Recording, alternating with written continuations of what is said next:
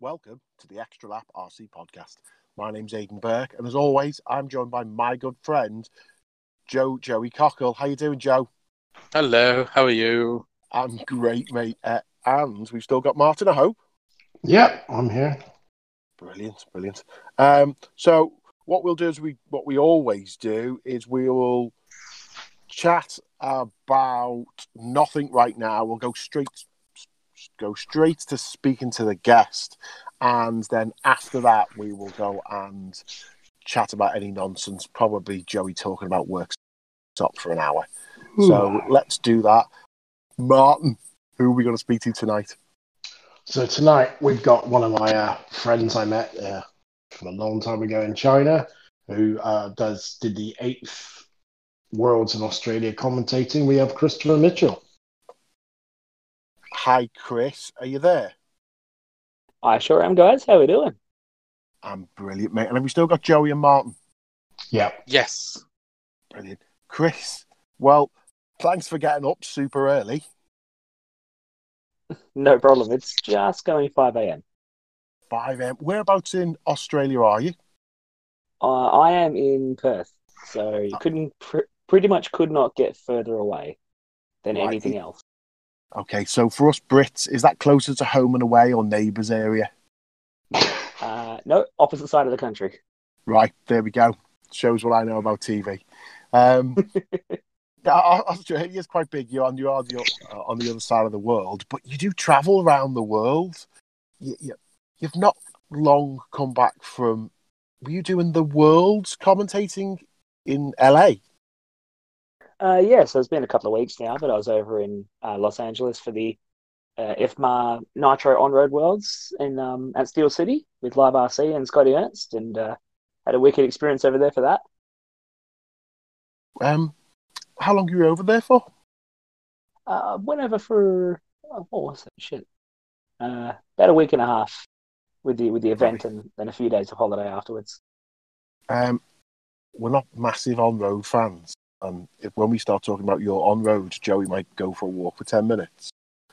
Um, but I, I did see a bit of coverage. The, the the venue looked amazing.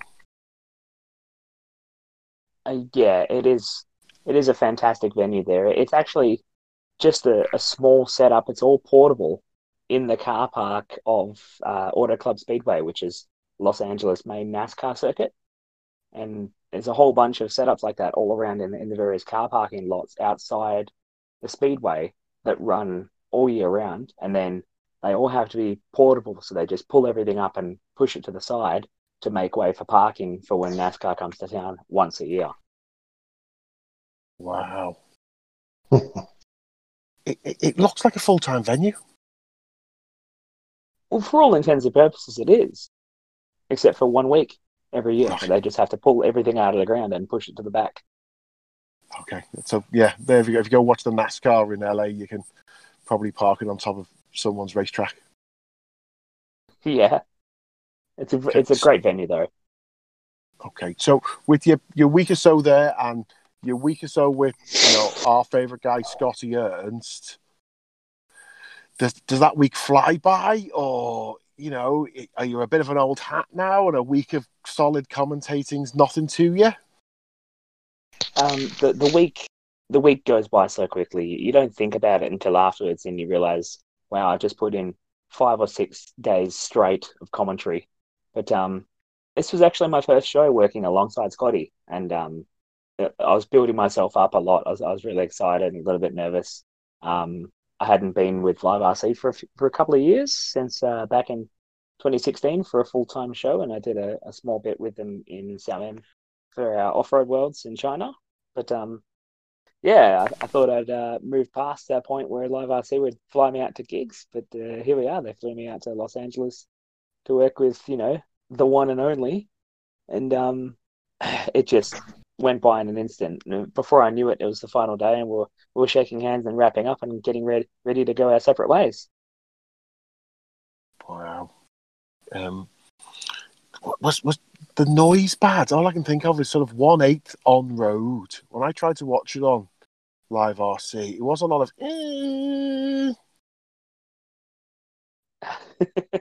Um, th- there is quite a lot of noise. Uh, where we were, we, what you you probably don't see too much from the broadcast is we were actually in the back of the trailer, basically. Um, that's where they set up the broadcast studio. So we're we're behind closed doors at least, and but we can still hear a lot of uh, outside noise. But yeah, when it, when it comes to noise, like I thought Nitro Off Road was pretty noisy, but um, Mhm. on road is even worse because the engine screams so much higher and the lap is so much faster, so they're constantly going past, running through the gears on and off the power. But um, yeah, y- y- you hear it at three in the clock, three o'clock in the morning when you get up to go to the lure when you wake up, and it's still ringing in your ears in the morning. It's like you've been uh, uh, for a good night out in a really seedy club.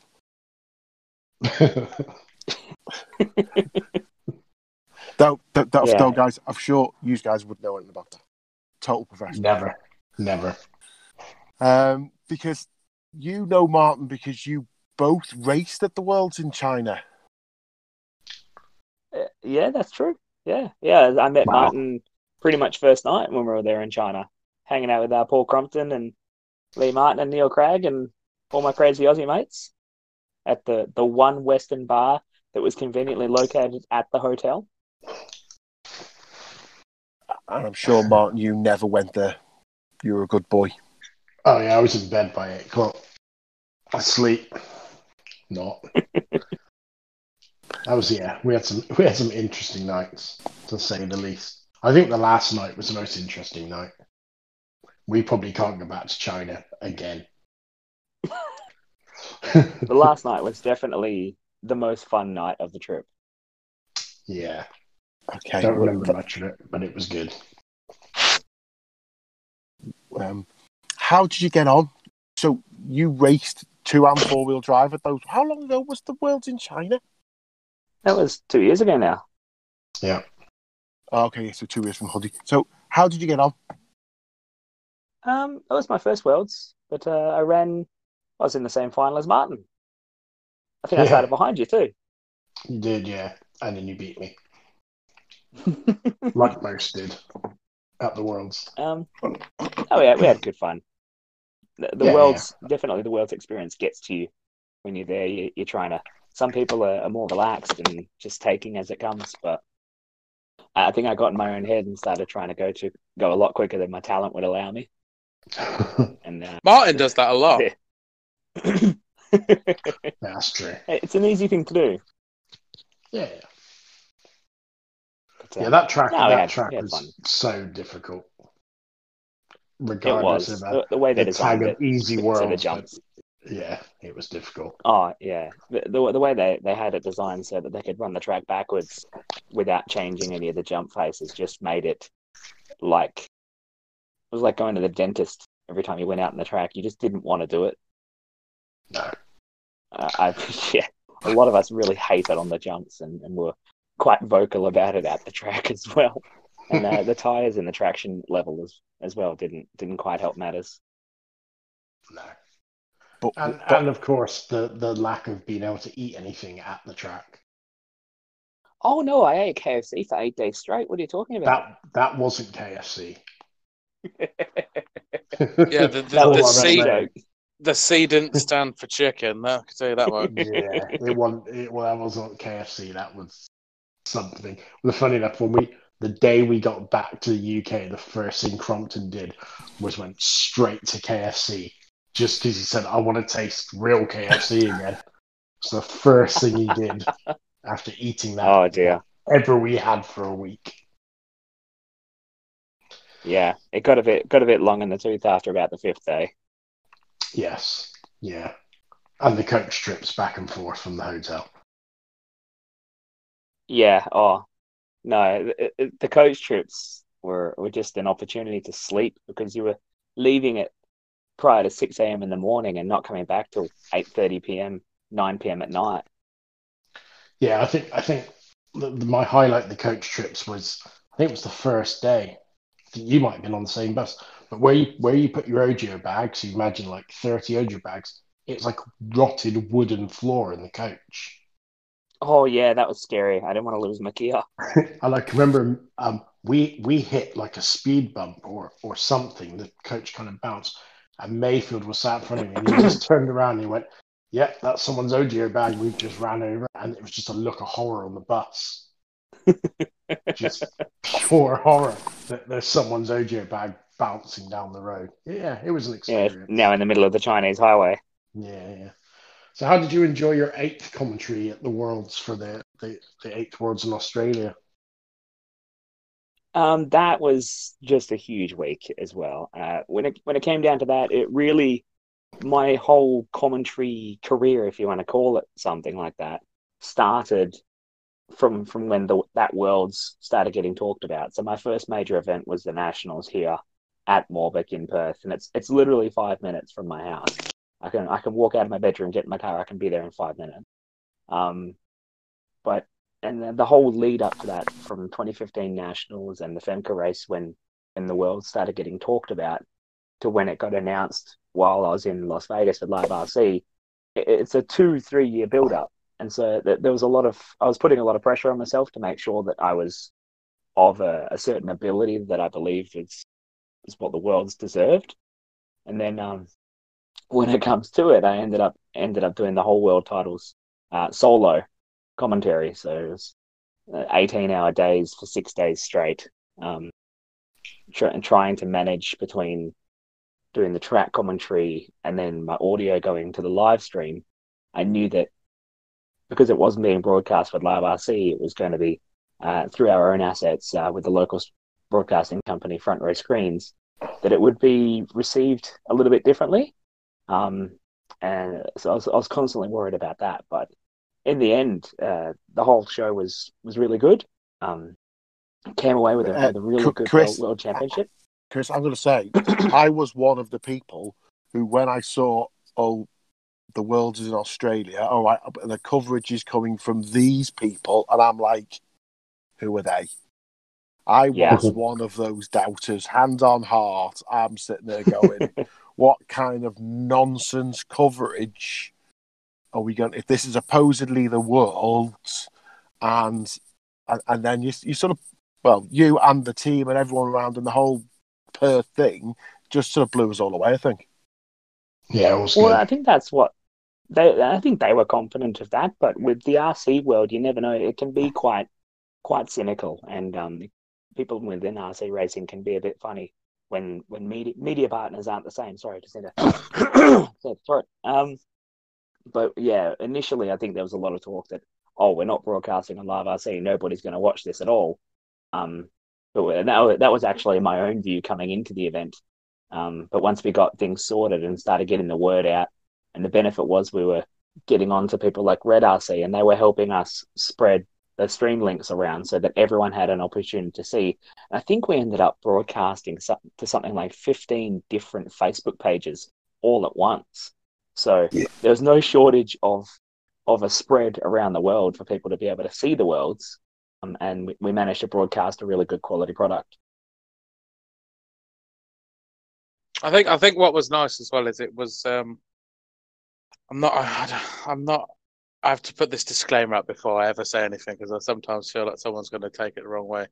But also, it was nice that it we want. It wasn't to be. I didn't have to pay for anything. If that makes sense. Yes. Because Yes. I know, I know, like Yeah, I- and- obviously, Live RC is a business, and they've they've got to do what they've got to do to make money, etc. But I've always said when it comes to like the big races, like the Worlds or, or European Championships or like an American na- Nationals, put those events on so everybody can watch for nothing, but then sort of keep it sort of low key, their uh, subscriptions for everything else. Yeah. Well, that, that- typically with Live RC, they, they usually have a, a broadcast partner that will pay enough in sponsorship money so that they can broadcast it for Mm. free anyway. Yeah, Um, and that's what we ended up with with front row screens anyway. But they they really wanted me, and the the tagline still sticks around in my head. Is I think every twenty minutes I had to do something that, that alluded to the fact that we were going live, free, and in HD for front row screens. I think I drove myself Yeah. mad with just that tagline. Yeah, I, You'll, I, you'll be on your I heard that a gravestone. lot.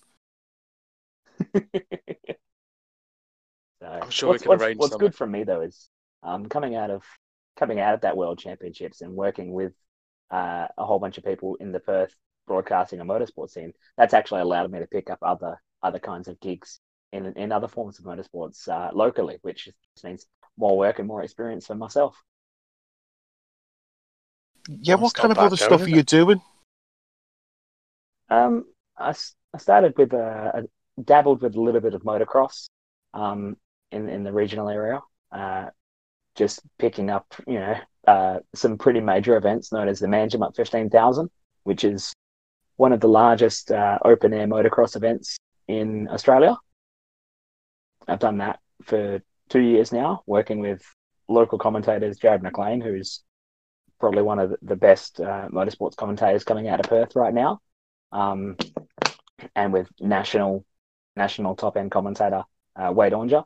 So getting to walk in and, and the first time I set foot on a motocross circuit is for the largest event in Australia, and I get to commentate it with little to no knowledge of how motocross racing actually works. Um, that can be a little bit daunting, but um, uh, I recently picked up uh, some some work with Perth Motorplex, which is uh, our local uh, drag racing and dirt oval speedway racing venue. Working mostly on the drag racing side for, for drag events and for burnout events. Okay, hang and, on. uh, sorry, doing a lot of sorry. work So, sorry.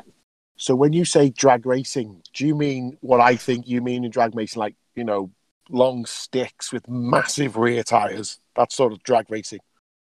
Yeah, yeah. So all out, balls to the wall, quarter mile. A to B in we, we six actually have a phenomenal venue. Yeah, A to B in six seconds or less. Um, we've got a really good facility here, probably one of the best facilities in the world, if I say so. Um, we've, that we're very lucky to have, and getting to, to be part of that and, and be on this ground that you don't didn't realize until I've been looked around at other facilities around the world that hey, we, we've got a really good venue here in Perth that um, is somewhat underappreciated many times, but we, we've got some great racing and a, a great opportunity to start working with the people down there. So how much commentary can you get in in six seconds? Well, it's not really about the six seconds that you do. You, you basically call the pass as you see it during a six second, uh, what would be something like a pro slammer. Um, a pro slammer, if you guys who wouldn't know, anyone in Australia who knows drag racing, they would know all about it. But basically, we take a, uh, any kind of full bodied coupe or sedan car and we, we keep the functioning doors. You still have to sit left or right, but we'll stuff a big pro alcohol motor in it with, you know, 520 cubic inches with overdriven supercharged blowers, pushing the boundaries of a few thousand horsepower, and then try and get them down the track in a straight line. And, Nice. And they and they reg if you're not running below six seconds in pro slammer, you- you're not going to be at the pointy end of the field. They're that quick these days. But um, So, so what you're saying is you're basically taking a family sort of everyday car and Uh, sticking sticking all this stuff in it. not necessarily a family everyday car. We're, we're talking um, old school uh, uh, Holden GTS Monaros and Chevy Camaros, um, Ford Mustang bodies and stuff like that. And the, the bodies are both basically built from composite panels, um, but they're a full chassis functioning door car that replicate and look the same or look somewhat the same as what the, the original manufactured variant, but they're not a funny car. So they're not built the same as a, a long, skinny, bubble roof kind of funny car body. Right. Okay. so, so, so, like every Matchbox sort of kit we had as a as a lad, you know, a, a normal car with just this massive engine stuck on the front of it. Yeah, yeah. So you've got the full supercharger blower hat sticking out the top of the bonnet, um, and, and they're they're functioning doors, which is which is the big thing. So they're they're known as top door slammer or pro slammer, um, and here we call them summer slam. So because we run during the summer season, and yeah, regularly sub six second passes. We're down around the five sixes, five sevens now, and pushing over over 400 kilometers an hour in a quarter mile. Um, that's that's the top tier category locally to call um, outside of what you get with top fuel if you went over to the east coast. But um, you, you don't really call too much during the pass. You call it as you see it if if they're going left, going right, or if there's an issue. But otherwise, it, there's a lot of build up. So there's a lot of lower key, just working through the information of the driver, what they ran recently, uh, any changes they've made to the car. So one competitor, I was actually commentating drag racing Saturday night just gone, and one competitor sunk 35,000 Australian dollars into a new rear end assembly on the car so that they stopped burning through diff gears because they would run a diff gear every three passes. Wow.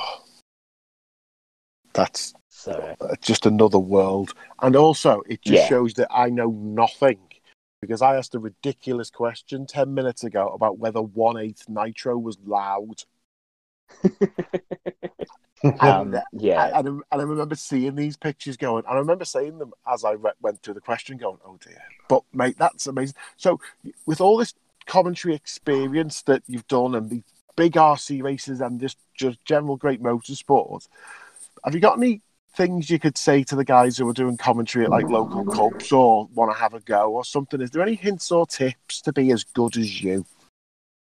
Um, well, look, I, I try to say that I'm not that phenomenal at this point. I, I'm constantly trying to learn, um, and I, I've found myself a great mentor uh, in local sport, in local motor racing, Jared McLean, who kind of took me under the wing and he's helped me through. He's a lead commentator with Perth Motorplex, so he's helped me through through things a lot as well, and um, helping me get more gigs and and develop my style. But just just stay true to what you know. Um, if you don't have the confidence to to really put out the noise and the volume level. Just just think about if you try it, then you're going to develop more confidence, and it's more of a for lack of wanting to say fake it till you make it, but um, it, it really is something like that. So pick up the microphone at your local club if you if you fancy having a crack at it. You never know what can come from it. Everyone starts at at the ground floor, so to speak. Um, I, I started by commentating, you know, a local Friday night club race at my at my off road track just when I wasn't wheeling my own car, and it and it snowballed out of control in the space of five years. And I just you never know what's around the corners. Keep keep plugging away at it, and um, you never know where you, you might get called up to ask to do a world championships one day. Wow. Wow. But I think the, the point from that was you don't feel like you have to be a Scotty Ernst or a Chris Mitchell, you know, straight away. If you just want to pick up the mic and call gaps and lead us through, that could be a great way for everyone to start. It, it is. It is a great way just to get started, especially in RC car racing where it is quite vocal and the drivers can actually hear you as well. It's it's a great avenue to get started, um, and you'll quickly find out if you're doing something wrong because us RC drivers we're pretty good at letting people know when when we're not happy with them. Yeah, yeah. And, yeah, and as you say, we, we can hear everything that you say. Yeah, that's that's the big difference in this media of of um of racing for a radio control car is is you can actually say something that can directly affect a driver as- in, in their mentality, and they because they can hear you and they can have an emotional response to what you're saying. So that's what I find really fun because at, at lower level events, I can just mess with people. And these people who take offence are called snowflakes. Well, I, I usually have a bit of fun. It, it's usually a B main or a C main kind of thing where you, you have a bit of fun because by that point of the weekend, you've done the five rounds of qualifying where everyone's stressed out and you get to finals, you know, at the end of the Sunday program and everyone's relaxed and wound down and just settled into what they got for now. So that's when you can play with them a little bit. Okay. So- and, go on, go, on. go, Joe. Uh, the uh, when I were on Road Worlds, what happened with that car that set on fire halfway down the straight? that wasn't at the Worlds. Oh, that was Wasn't at uh, Xiamen. That was Yeah, at that was in SIGC in China. Xiamen. Oh, I thought those were the Worlds. Ah, But that, that was a LiPo battery fire. oh, So the LiPo battery fun. went halfway through the lap previous and then completely let go down the back straight at full noise. wow. And fr- from the That's video, that how I- was um that was Meen Vejrak's car as well from Thailand. So one of one of the really top end drivers in the world for for nitro on road and electric on road racing, and just I suppose that. that whole car goes in the bin. Uh, I was going to say what what happened. What, how much destruction was caused just on that?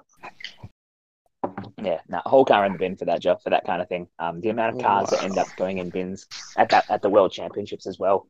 Um, was pretty high. I think Andy Moore rode off a car in seating practice, and he had to actually go pick up um, Jesse Davis's spare car from the Infinity team because he just wouldn't have had time to to build a fresh one. You'd literally throw throw a car away. Yeah, I, when I raced when I raced eighth national at Mendit, if you got the end of the straight wrong, you just get a dust fan and brush and just pick it up. Wow. I, I drove um I drove uh, one of the American drivers' cars, Bryce Butterfield, on the Sunday afterwards, and and I have never driven a nitro on road eight scale car before, so the car was a bit nervous for my liking. I think I lasted three laps and I clipped one of the outer barriers, and when I say clipped, I was doing no more than twenty kilometers an hour, and um I I, I had to replace uh, upper and lower wishbone. I pulled the entire hub off the pivot balls. I burned through about a hundred dollars worth of parts in about five seconds. Wow. Those are real machines, aren't they? Those one eights. Yeah. But so you mentioned um, Infinity. Um, I, I see Infinity sponsor a lot of things and seem to support a lot of things, but don't actually produce a lot of cars. Certainly, there's no one tenth cars or even one eighth cars coming out. Do you know anything about them? Um, well, Infinity are, are, the, are doing it the kind of way that you would all sit around. If, how many times have you guys sat around a pub and you said, if I had owned an RC car manufacturer, I would try every car on the market and figure out what works best first. Um, it feels like Infinity are going through that kind of process. So they, they started out with the Nitro on road because that's that's the Formula One level of RC car racing throughout Europe and Italy where in on-road racing. You know, that's where the best drivers and the most amount of investment can go. Um, but they, they, did a, a fair stint uh, figuring out what they wanted to do with a, an ISTC touring car. Um, and in 2016, they had a team that were actually all pretty much all running black X-rays at that point, um, and, and figuring out and with a lot of prototype parts. And then they they bought out SMJ, which made the CX11 touring car, and the SMJ CX11 got um, produced as the Infinity uh, electric touring car. So then, when you when you take that, they they are producing some eight scale off road stuff. Um, they've been working through some prototype stuff. So they've got Lee Martin and Kyle McBride on their factory team, uh, working through the the development and racing their prototype cars uh, with RCGP and stuff like that. And um, for a lot of the stuff they've been using uh, they tried a fair few different platforms. They they tried the Agama, the Mugen, and I think they settled on a HB platform um, for quite a while. But uh, word on the street, depending on who you talk to, is that an Infinity Nitro off-road car is somewhat around six months away, from what I understand. Um, right. And it's from what I've heard, it's going to be a kind of masterpiece in the category. Wow, because they, they seem to sponsor absolutely everything. Uh, yeah, they do, which is great, um, especially in Nitro on road. It's, it's a category which doesn't see a whole bunch of investment from the industry, but it's a category that needs a lot of investment. Um, these cars aren't cheap. You know, the racing isn't cheap for Nitro on road. When when you're, you're talking about drivers burning through eight engines at the World Championships or taking eight engines to the World Championships, um, to the tune of you know five hundred dollars a piece just for an engine. Um, that's a lot of money investment. So it's a part of the industry which which is um, money heavy and is very top heavy the way they go racing. And I think fundamentally that category can use with some back end rule changes to make things uh, more affordable on the everyday to go racing at a high level. But um, yeah, Infinity and Kenji Taira putting in a lot of investment in the RC hobby is really good because it's it's the kind of money that the hobby can use to build up a higher prestige and um and get gain more access to the general public who don't know a thing about what we're doing and that just in the, in the end that gets more people involved and puts on more fun events for us all to go race at. Yeah definitely definitely. Um you you have we'll, we'll let you go in a bit. Honestly we will we will. Um but you've, you've seen a lot you've commentated a lot of classes you've seen a lot of classes. Is there anything else in rc you think could be better or do you think is there anything in one class that you think would work well with another? Um, well, it, it, that's it's a hard question to ask without without um pissing off a lot of people around the world. But uh, when it comes to it, I believe that RC racing actually needs a major shake-up when it comes to the event format. Um, and that's going to be really hard to do. And it's something that people like RCGP are trying to do. And a lot of venues now are all trying a kind of reedy race format, which is more along the lines of what's going to be more entertaining if you were trying to produce uh, high end RC racing as a spectator sport.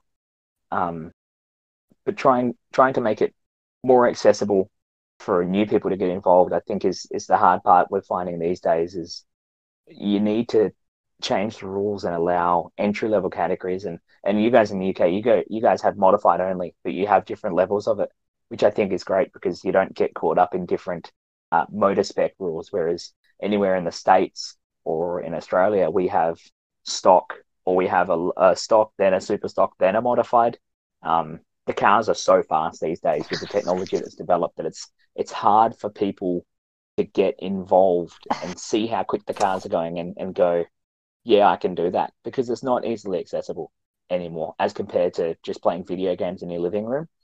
For less money, you can get more involvement and you can get more theoretical reward without being worried about wadding up a thousand dollar car, putting it in a wall, and going home with a bag of bits. Yeah, that happens mm. to Joey a lot. Wait, what? The one, oh, one don't don't I, paint me as like this really shit racer. Jesus Christ. Well, it's not. It's true.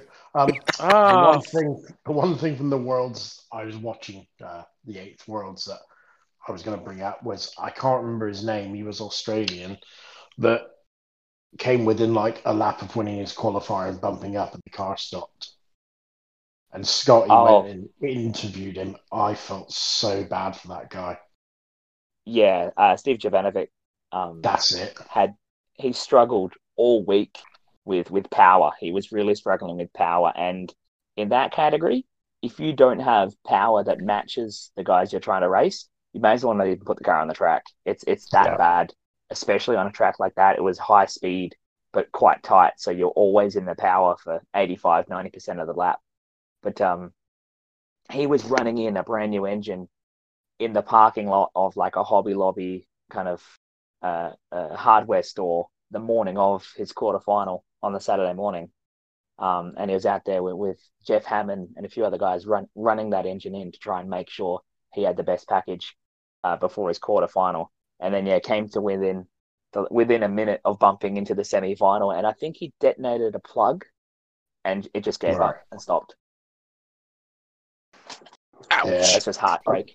But that, that's the story that a world championship kinds of writes. You're going to have the great moments where everyone celebrates, like Shoki Takahata getting getting that IFMAR World Championship by literally just surviving a one hour main in what is a race of attrition. But then you have the bad stories, you know, Naoto Matsukura for the second time running misses it in the final 10 minutes while leading with a mechanical failure. You know, last time he had a battery, this time he stripped a drivetrain out. Um, it, it, there's the good, the bad, the good and the bad, but that's the stories that as as media people we love to see because it, it builds passion and it, it builds uh, involvement and, and you invest yourself emotionally into the racing which is something that we, we want we should tap into more to develop a better profile for RC car racing the likes of what you see on TV when you go and you watch British Touring Car they don't talk about how many what lap time you can run on a regular basis in BDC or World Touring Car or Australian touring cars, any motorsports platform, they, they talk about rivalries and they talk about relationships because that's what people invest in and that's yeah. what's going to build a better profile for our racing. So, so do you think our pros in all the classes mm. should just be meaner to each other? um, I, I, I, think you can, be, you can go through the pits and find a bit of mean mean people any day of the week, but um, I think uh, honestly, I, am kind of fatalistic. I don't think we're ever going to see RC racing develop to that same level, or at least in the same way, because it's a, it's a hobby that's built around sponsorship packages and promoting professional drivers they're there to promote the cars they drive, not not not there to promote other sponsors.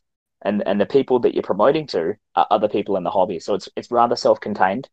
It's you're not broadcasting for for Kellogg's or for Coca Cola or for any other brands that are just going to end up getting free plugs on your podcast right now. But it, you're not broadcasting for them, so that they're not going to invest sponsorship money because they're not really getting it out, getting that out of it. Um, and maybe RC Racing can just focus on that and and be self sustained, but it's going to get harder and harder to draw in new blood. So it's it's a fine balance. I don't have the answers, but um, I'm happy to be part of trying to build a solution with with building better broadcasts and working with industry professionals like Scotty uh, and and Live RC and, and all our broadcasting companies going to World Championships and putting on a good show that can then be rebroadcast for live streams and, and television and media outlets. That's how you're going to get the word out there in the first place. Okay, because what I don't know if you saw, there was a clip on um, that sort of went, I'm going to say went viral. I think it was Ryan Lutz running around Padova with a GoPro on the front of his Mm. car. Did anyone see that? It was on the Daily Mail website. Yeah, Yeah, yeah. Yeah, it's a great clip, fantastic clip.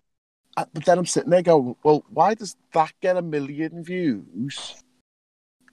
And, but it, we, but then I look at it and go, but it's not proper. I'd, surely everyone would want to see it from the rostrum where they can see the whole race. Maybe we've just got it completely wrong.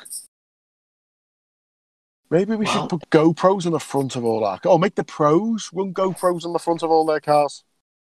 Well, we might all end up like that. I mean, look at how look at how uh, big uh, first person perspective or first person view drone racing is nowadays. Uh, the technology is there to allow us to do that, but the cars are actually too quick. The cars are physically too fast to race Yeah. properly from a first person view. It's Oh, just I get not possible. But it might be a good spectacle to, to showcase the racing. Right, okay. That's brilliant. Um, well, mate, we, we've had you on for far too long. Um, it, it, it's been, it's been, well, a you, bit of time. You're, can go back to bed for a bit. Um, is there anybody, and please take as long as you want to go, and anyone you'd like to thank for where you are today and all the stuff that you've done? Um, oh, there's so many people that that you want to thank whenever something big happens in your career and you keep developing. But um, look, it, it all started at Mo- Moorbag. So everyone here in the in the Perth RC car racing community that, that prodded me and helped me get along to these first events at at uh, Model Off Road Buggy Club and at, and at West Coast Model RC. Uh, These are my home tracks that I go to every other week when I want to go racing, and they're still so welcoming and and so friendly. So. Uh, big shout out to everyone like that, and people like Craig Lawton, uh, Andrew Sylvie, and uh, Trevor Reed and, and David Sims in in Australian RC racing, really getting me going in those first few series. Um, then Brandon Rody and uh, Live RC for for helping put me on the map and, and get me picked up by people like Scotty Ernst, who has had nothing but good words to say, and it's and it's honestly an honor to hear things like that from the man who literally inspired me to pick up a microphone in the first place to tell you how well you're doing. Um, it, it- I couldn't fit my hat on afterwards after that. So big thanks to, to everyone who's been involved in, in developing my career and helping me along, and um, everyone who keeps keeps in touch and sends me a message and, and keeps tabs on what I'm doing. Um, if I'm going to self promote here, if you, if you want to follow along, then you're more than happy to, to find me on Facebook, uh, Crash Mitchell or Chris Mitchell, um, and find my announcing page as well, Chris Mitchell uh, announcer.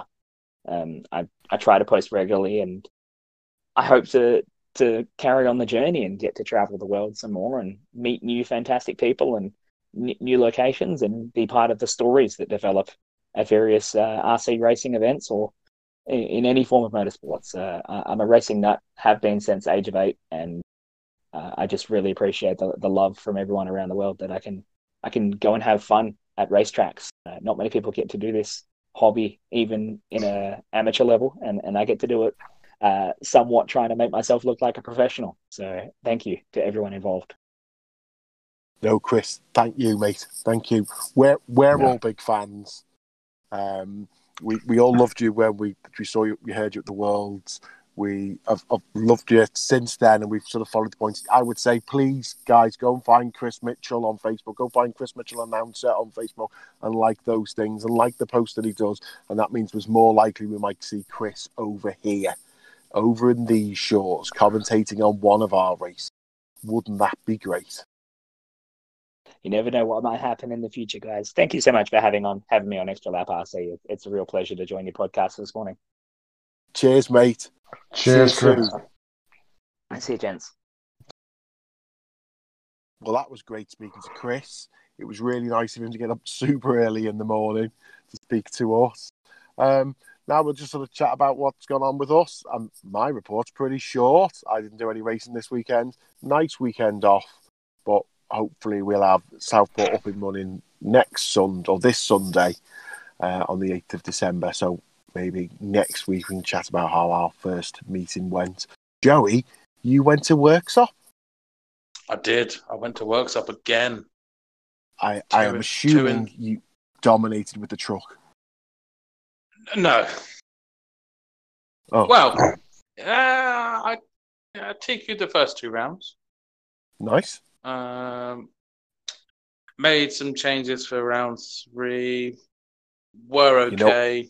Hang on, you know what I'm going to ask? What were your changes? Well, I moved uh, the shocks to the rear of the tower and the rear of the arms. Yeah. And um, moved the battery position. but round actually, three. so, but that didn't work because you didn't TQ it. I well, it didn't. It didn't work to the same. Well, it it worked and it didn't work. I mean, I had uh, I, I was leading the heat for most of the most of it, um, but Talbot was just a little bit quicker. Uh, but unfortunately, we had a slight coming together onto the straight. So you took him Um, out. No, no, no, no. He he was the one that nudged me, and I spun. Unfortunately. Hmm. It's not what I Uh, heard. Yeah, well, it depends who you ask. If you watch, if you ask Neil Cragg and uh, Johnny Skidmore who who did the taking out, they'd they'd uh, be on my side because they both watched it. That's what um, you said to your mates. And then round four again, I made some more changes. I put a long, long wheelbase and put some washes in under ball studs, and it didn't quite have the desired effect I wanted. So Talbot again got the TQ in that round. Deserved. Still managed to line up second on the grid. Um, final started out as every sort of final does, especially with a truck being as wide and as undrivable as they can be. Um, I got caught in a little bit of a battle with little Abe Lyons and, and Alex Callan and allowed uh, Talbot just to sort of break away. Um, and then I had a, a, weird sort of scenario where the I, th- I thought I'd broken the body posts with a with a crash onto the straight, um, but all it done is it just uh, just popped the pins out. So every time I did like the jumps in front of the in front of the driver's stand or went down the straight, the shell would lift up and just cause the car to try and backflip and all sorts, which was quite funny for some to watch my car go down, hurtling down the straight, and then all of a sudden the body shell just lifts up and just drags the car backwards. Um, and then I had a bit of a had a bit of a battle with uh, Johnny Skidmore, who was sort of like the honorary Leon Morel stand-in driver for, for the final. Um, I let I let Johnny get the best of me there. Did you? But but you did have a you did have a broken truck, and your shell kept coming up. You probably would have beat him otherwise. I probably would have done a little bit better than I hoped if that hadn't have happened. Yeah, and I give credit. Neil Craig did fix the uh, fix the problem by sticking one of his body pins in for me. So, but it was a good day. I, I, I enjoyed myself again. Good. So That's what it- That's what it's all about. Bit of fun. You, you've won one, and Talbot's won one. Yes. Okay. So if Talbot beats you over the series, he can take your job for a night. Okay. Okay. Yeah, that's fine. You just tell us what kind of you just Nick, give me give me your top three guests, and then we'll make sure one of those is on Okay. when you're when you're not here. Okay. Okay, we'll do that. I'll make sure Um, it's no one important. Yeah, yeah. Just write Aidan, Martin, Mike. Wood. Yeah. Mike Walken stand in. Yeah, you know, no one knows what team he'll be driving by then. We Um, all know what team he's driving by then. Well, he probably changed again. Um, Well, well yeah, yeah, maybe. I, I'd call him the new, um, the new Alan O'Brien, but clearly people don't pay him enough money. Um, But he is So- Scottish, like Alan. So he is Scottish. He is Scottish. Yeah. Uh, to be honest, I, I've spoken to a few of the Scots this week. It's been great. Um, so, Joey, anything else going on in Worksop? It's all all right. Uh, it's not for me to say. I'm not getting involved. It's it. I mean, it does put a bit of a downer on the meetings and stuff, and it is un, uh, unfair what happens, and but what Okay, happened Joe, happened, Joe. and away you I'll, go. I'll save you for that. I don't know what went on, and nobody Okay. has told me what's gone on. So, therefore, whatever, whatever I say is just rumor from what people have told me. hmm But what what I heard is that well, first I heard that um, someone had been disqualified, and then Yeah. I thought, how are they going to disqualify someone? How could they tell that someone had, you know, accidentally not knowing the rules made a change to their tire when it was glued on? And then someone said they cut every tire open in the A final. And I thought, well, that's okay then. If they've just cut, cut every tyre open, then that, that's fair. And then, um, you know, there was a post on Facebook today in the Worksop group, which, and I, I honestly believe everybody in that thread is positive and wants Worksop to continue to be the best venue in um, the winter. Oh, hang on, one of the best venues in the winter because obviously we've got to be nice to Silverstone. We'd all like places that not the MKGP.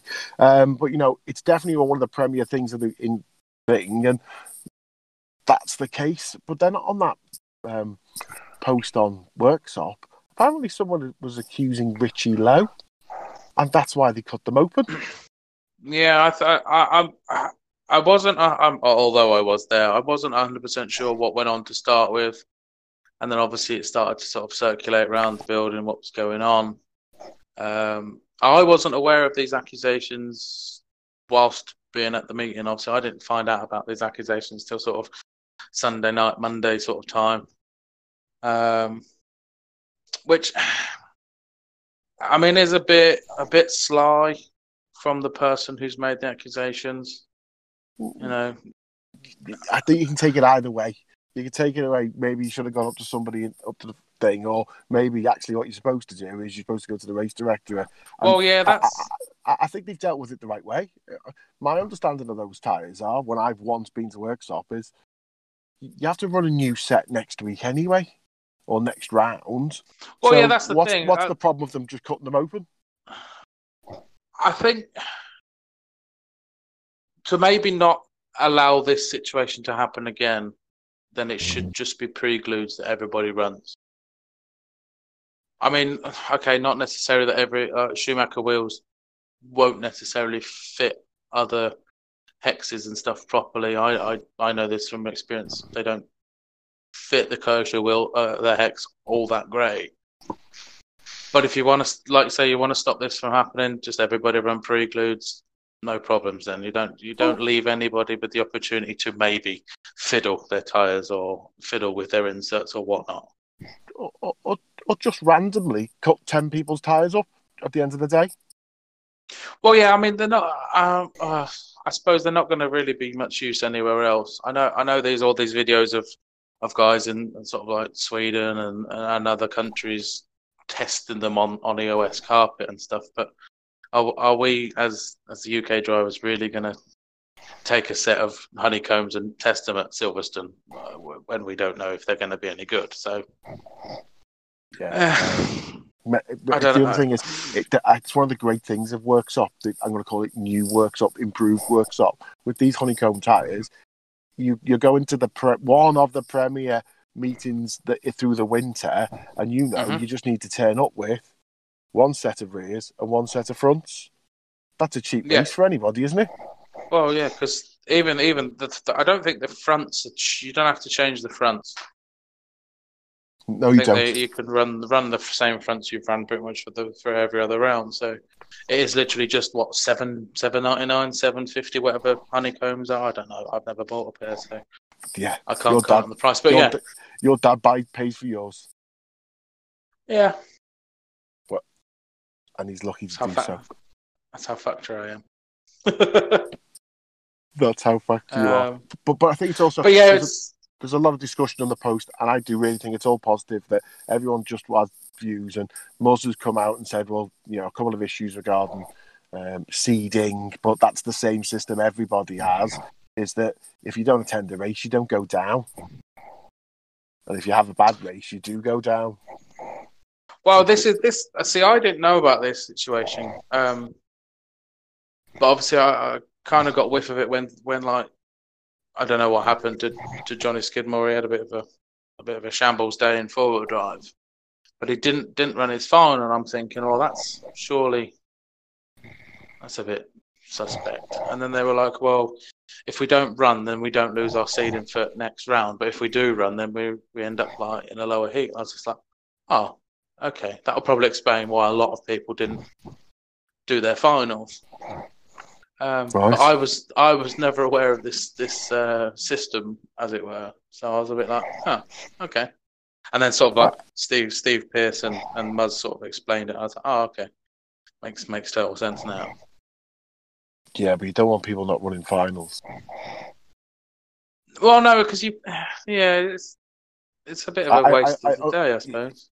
I think if you look at the, the heat list for Worksop, you know, you look at the people in the E final at Worksop, and I've never beaten any of them. You know what I mean? I mean? It- from- it's, from- it's in two wheel drive, four wheel drive. I know you, Martin, would say you ran the sandbagging class, running truck, but you know, but anybody who can turn up and beat Talbot every so often is doing the world a favour. Um, so, um, I mean. it's a competitive meeting. It's you had a It is, it is, it is highly competitive, and I, I, I, give, like I said, any, any, if you've even, even making a, a B final or even a C final at Worksop is, I mean, pretty, uh, pretty phenomenal considering uh, who fucking turns up to these meetings. Yeah, mate. I'm sure I'll get a C when I go there in the new year, mate. Not a problem. Wow, you'll be lucky. You'll be lucky. I'm, I might get C in trucks. Um, might see it. Well, yeah. okay, when, when I'm running my four wheel drive, that's what'll happen. Um, mate, but well, well done, well done. Next time we'll get Talbot again. I'll be there next round to help you through the day. Not a problem Okay. at all. Wicked. Um, we can do all that. Now, as I didn't go racing, Martin, how did your weekend go? Yeah, I went down to Mid Devon. Um, yeah, it was okay. Qualified second and finished second.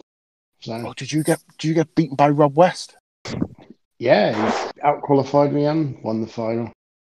Oh, We, I, I turned he turned the tables on me. I did it to him in the last round. He- But we had He a is, uh, Schumacher. We had a Schumacher one, two, three, four. So I'll take it. he is quick, old Robert, though, isn't he? Yeah, he's, and he's just a delight to race against. He's fair. He's clean. Um, you know, you know, yeah, it's good. It was a good You know- race. is he the kind of guy that you know if you were coming up to lap him, he'd just let you through? Yes, in a heartbeat. I Right. mean, in, in qualifying, he went off first. I went off second, right on him. He just pulled over and let you through. You know, Yeah. how how the guys at the top should do, which is excellent. So, yeah, it was a good day. It was enjoyable. Um, and roll on next one. Got Silverstone this, and um, then I'm gonna have a break for a few weeks, which will be quite nice. No racing over Christmas for you. No, no, I'm gonna um, I'm gonna just chill out a little. I think I've done like nine or ten weeks in a row, so it's a little break. So, could they not the Milton Keynes Grand Prix be your return? Uh, I think it's mid Devon the weekend, the Milton Keynes Grand Prix, which I am looking Right. forward to at Brunton What? Thorpe. What's the uh, official dates for that? It's the 17th, 18th, and 19th of January. Is that the week? uh, So the weekend before is the tenth, eleventh. Is that when I'm Yeah. supposed to be at your house? No idea. Not if I can help it. Okay, now that's a busy one because I got Worksop on the fifth of January, then I'll be at your house the following weekend, and then the following weekend that potentially MKGP. Wow. Well, Joe, yeah, Joey- so busy. Sil- Silver announced that. That looks a good. Yeah, I'm Yeah. sure Joey's really happy because they did explain the way, and I would say the right way to sort of come out and say how places will be given. You know, Yeah. you know the the first group are the world stars and all the top guys. You know, you know the kind of the Joey Cockhill bracket. You know those guys. Yeah, yeah. Just, just world getting invited. class. Yeah, full Yeah. factory guys like Joey Yeah. in, right? Um, and then anyone who's travelling a distance, anyone's flying, they can get in. Guys who are already because they did have to move a Silverstone round, didn't they? Yes. Um, to put this on, so anyone who's booked into there, then they've got a really good chance of getting in. And then the pot with everybody else. Um, so that's the pot I'm in. So please come and join me in that pot and make sure we get entered. And then let let's see who's lucky enough to get in. I, I know the North have literally booked Melton, Mowbray, Premier Inn out already. Um, Mm. so if none of the North get in, there'll be a lot of cheap rooms in the Melton Mowbray Premier Inn available for that weekend. If I get in, I'll be staying at home because I only live sort of 25 minutes away. Oh, we, we could have all stayed at Joey's. That's a good point. Yeah, someone could stay. Yeah, And, I've got, a spare, I got a spare bed in the in the spare room. Well, I have. Well- I, ha- I now have a spare bed in the spare room because we bought it from IKEA. perfect. So anybody who's listening to this who needs a room Contact for Joey. not contact Joey because me and Martin are in hotels clearly if we get it. Um, I'm in the Premier Inn at Melton Mowbray. I've mentioned it once or twice. That's where the North are. Um, that'll be a great weekend if if anyone's lucky enough, and if anyone needs a spare room, maybe Venables.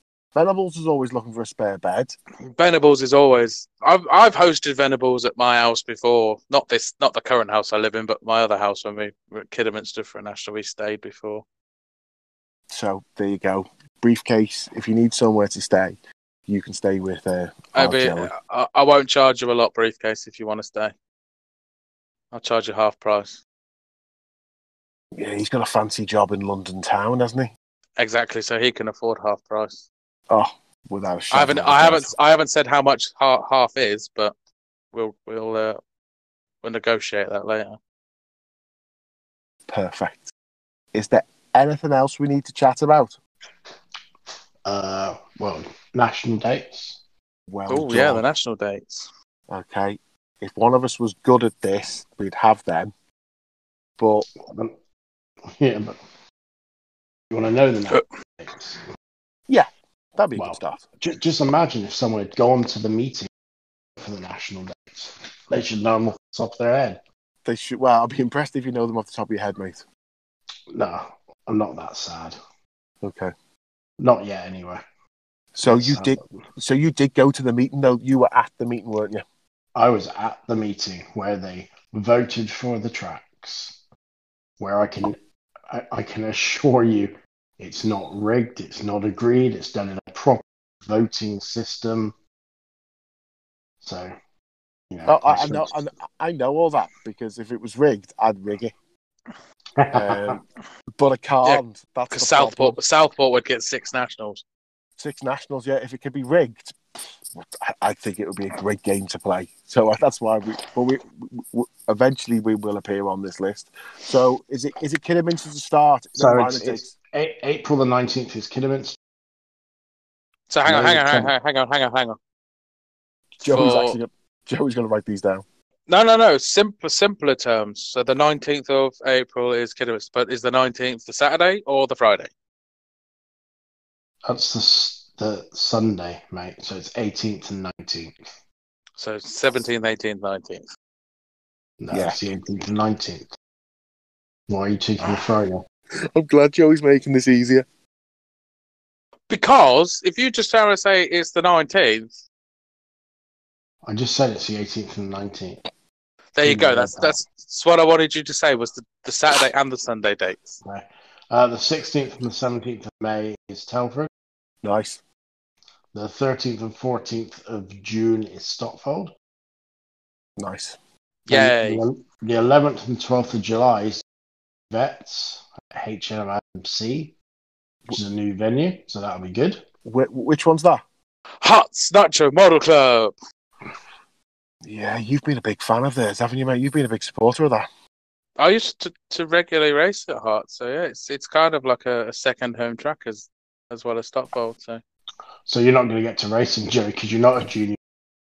no, I know I'm too young, but I I'm also too old at the same time. It's it's really depressing. So It is. That's quite funny. I, Um, I might go down to give the Kershaw boys a hand. Yeah, they'd probably do better if you didn't. Um, Yeah, probably. and July the the 18th and 19th is uh, Aiden's home track of Southport. Always sunny Southport. Just make sure Uh, you've got a food van. Make sure we've got a food van.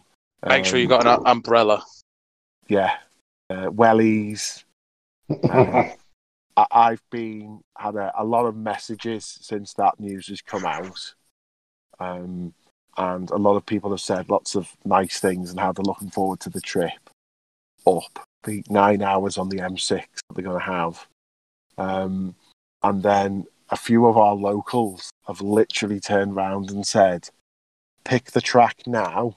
Let's run no other track from May when we start to that because they they haven't had any home advantage in a national for like six seven years, so they're really looking forward to this. Excellent. If you know if we don't see Tony Parr in the national A final, I'll be surprised. Well, that ain't gonna happen. It's Tony Parr. Well, they're going to get that much practice, mate. It's going to be perfect. Good If lad. anything, Tony Parr's gonna be in like the G final with me. No, no. He's going to be in the D final. The, the only the only person that races at Southport on a regular basis that will be in the A final will be Chris Everson. Uh, Connor Cocker. yeah. Yeah. Yeah. Uh, uh, Mark Anthony Jones. No, Yeah, he ain't making an A final. Well, I don't know. He- I watched it. I watched him drive at Worksop this weekend. He ain't making a A final. Um, I, I was. Um, he phoned me. Yeah. It would be great. Uh, what's next? Uh, August the 8th and 9th is Torch on there. old but new track, Great news. which would be great.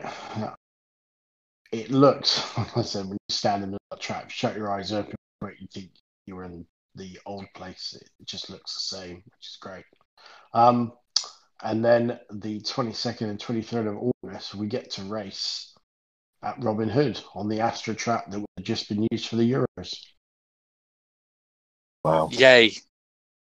which is um which is quite good that we're going there. And then uh September. That's that's it then. That's it. It's the end of the season. That's it, it? yeah. That's it. That's no it, more yeah. racing.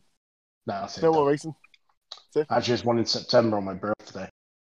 Is it your birthday? So September the fifth and sixth. Yeah, but mine. Hang on, hang on. Who else's birthday is that weekend? Yeah, my wife's. oh, that news is epic. oh, brilliant! I, I just buy her a handbag. I can't repeat what she said when I texted her. Mate, It, yeah, it was a lot of two, three, it was, five. it was a lot of a lot of symbols. yes. Um. So yeah, we get to come to my home track, oh, mate, it's gonna be time. epic. which um yeah, it's cool. And, and that's for the threes, the F twos, and the F threes, fours, and fives. That's right. Yeah. which is our, our guys are super are super happy with that news. You know, well, I we don't know Opel dates, but I'm just gonna say that means we're coming to Mendip twice next year. Yep. Um, we are all so looking forward. It's well worth the trip. I think it's a great event for Mendip and the region because I think there'll be a that's just going to be absolutely fully booked straight away. Yeah. So and there's the, there's gonna be a lot of work going on. The rostrum's getting made bigger. The tracks getting made bigger. There's a, a lot going on. I, I think it's it's fine now. Yeah, it's I, just, I, I know you want gotta do make more stuff to it, but the, the pits, Yeah, yeah. every- everyone can just. If, if I'm- sure they've heard us talk about it before, and you know, just being able to everyone just to sit together on an outdoor track in those covered pits, it makes it just makes the whole whole weekend. Mate. Yeah, Um, no, it would be excellent. Tommy won't buy a four wheel drive, but he said he'll just hang around on four wheel drive day anyway. Nice. Um, but that means we'll probably have to leave halfway through our day. Mate, they are they are great national dates. Have you two put your entries in? Are entries open yet? no, not yet. No. Not till next year. Okay. So are we all relatively happy with those? It's, I mean, for the last sort of four, four or five national seasons, we've been relatively going to the same sort of areas. You know, the Kidderminsters, the Telfords, the Robin Hoods, Stotfolds, Torches, Yeah. uh, whatnot. So it's nice to see, you know, Hearts uh, junior finals. Obviously, Mendip getting the F two, three, four, fives, which obviously I can go to. Uh, and again, next year could be a different story. We might be going to Mendip for a full national. We might be going to Hearts for a full national. Yeah, who knows? uh, and and a, a, a, new- a new club may be on the market next year and say, right, we want to do an end of seasons, and then they'll get another na- a national maybe the following year. yeah, yeah, yeah. So Yeah, man, um, uh, imagine a juniors and vets in Newcastle. or like like Neem. Neem or What a great, yeah. Or, what a great, yeah, what a great night out that'd be. Well, for the not so much for the juniors because they're not old enough, Yeah, that's okay. That's fine. but for the dads maybe. Yeah, yeah, for the dads. Uh, uh, and whilst we're, we're recording, can I just say it's officially Christmas because I've just seen the Coca Cola advert. Thank you very much. Happy Christmas to everybody. I hate Yeah. Christmas. oh, shut up, you miserable bastard! Uh, you're not going to get any sympathy here. Um, Yeah, Uh, w- this is going to be. A, let's just make this now the most Christmassy podcast for that whole month of December. Um, but, let's not. but as, No, no, no, no, no, no, no, no. No, no, no, no, no, no. as that's clearly My now God. the end, No, no, no, no, no, no, no, not the end. Wow. isn't? Go on, I ha- I have some news. Oh, God. go, go, Okay, go. I on. have I have I have more national dates, but these are truck and short Oh, course national dates. Retirement class. All right, steady on. We don't want to lose the listeners that we've got. Yeah, yeah. All three. Uh, oh, three of them. Yeah, that's just your us three. dad, your dad, my mum, and Aiden's son. That's it. that's it. And Mike Yeah. and and Mike. And Mike, yeah. But then again, he's Scottish. Does he really get the internet up there? No. Probably not. So truck national dates. Truck national dates. Uh, yeah. Um, so I think it's the their second full year of doing nationals, um, and luckily none of them have clashed with any of the tenth off-road national, which is uh, nice to see this year. I know a lot of them in the past have have clashed. Um, so the first, these are all just um, one-day events. I'm led to believe. Yeah, I So think they. there's no. I think I think they run them all on Sunday. Uh, Yeah, they- they- I think they have- practice on the Saturday. Yeah, you have open practice and stuff on Saturdays, so obviously you are more than welcome to turn up on the Saturday as well. But obviously, for, for those who just want to do the Sunday, it's it's no obligation to have the full weekend off. So, uh, first national is Telford on the twenty sixth of April. Uh, Boughton, the thirty first of May. Uh, A1 Raceway in Grantham, uh, 28th of June. Um, then they're off to Ledbury on the 12th of July. Uh, Eden Park on the 16th of August. And then last, they are at Coventry on the 13th of September.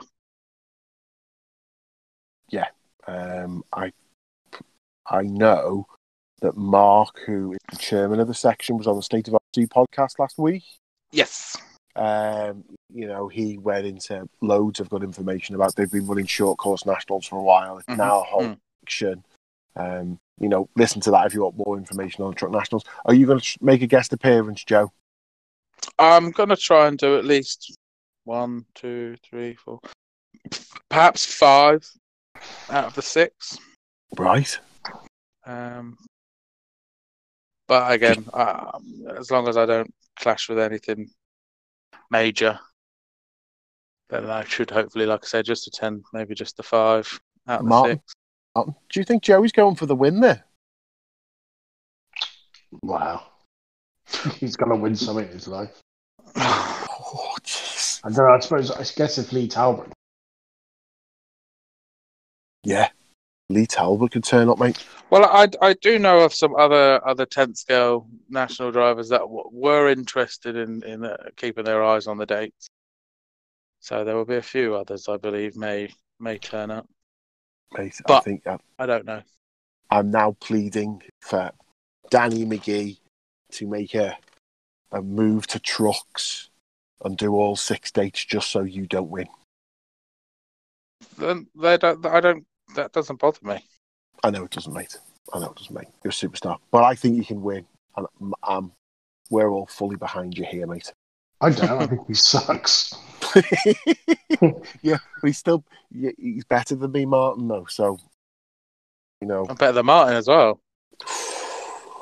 Wow. National results didn't show that last. No, no. the The, results don't lie. Yeah. the results don't really tell the story of what happened on the day. Okay, right, we definitely have finished now. Yeah.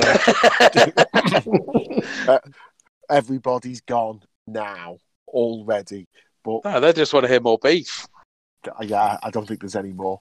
Um, more reviews. Joe, would you like- eat more beef? Joey, thank you, sponsors.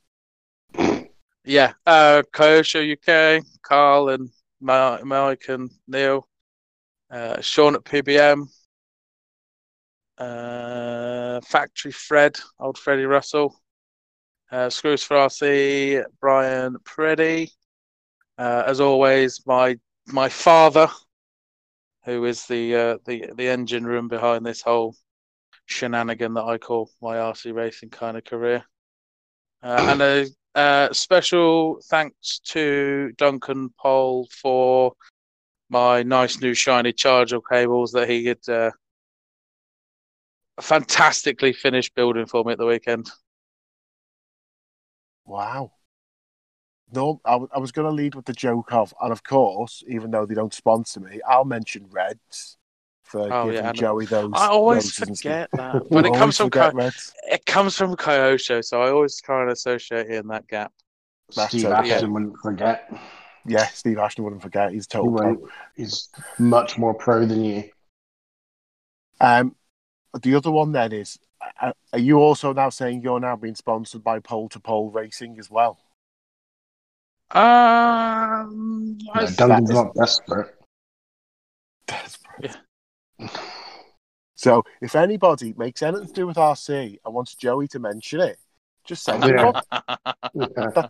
That's it. That, that, that's So you asked you you've asked for the people that help me, therefore I'm going to give them all the daylight they need.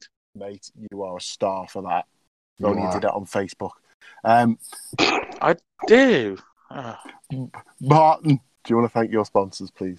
Yeah, I like to thank John at RC Octane and all the guys at Schumacher for making good cars and uh, nice shiny tires.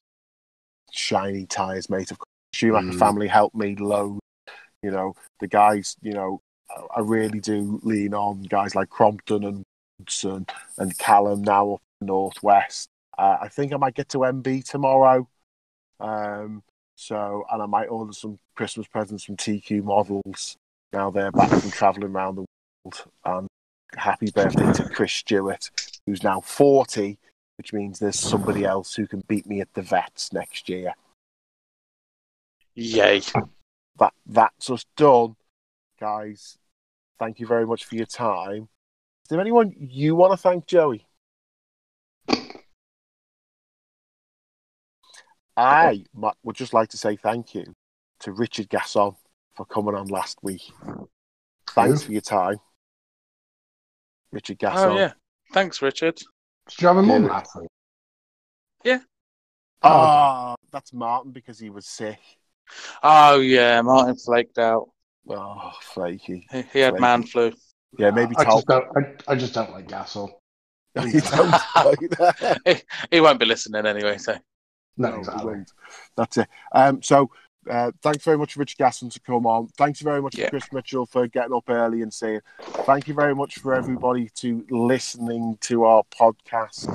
Um, uh, apparently, we're doing so well. If you want to see something move up and down a chart, check out Apple iTunes hobby section because we go from 157 to 22 to 75 most weeks. No idea what's going on there, but you can see us move up and down there. Um, thanks for everyone for listening. Thanks for everyone to please like and share the podcast. Please like and share all the podcasts.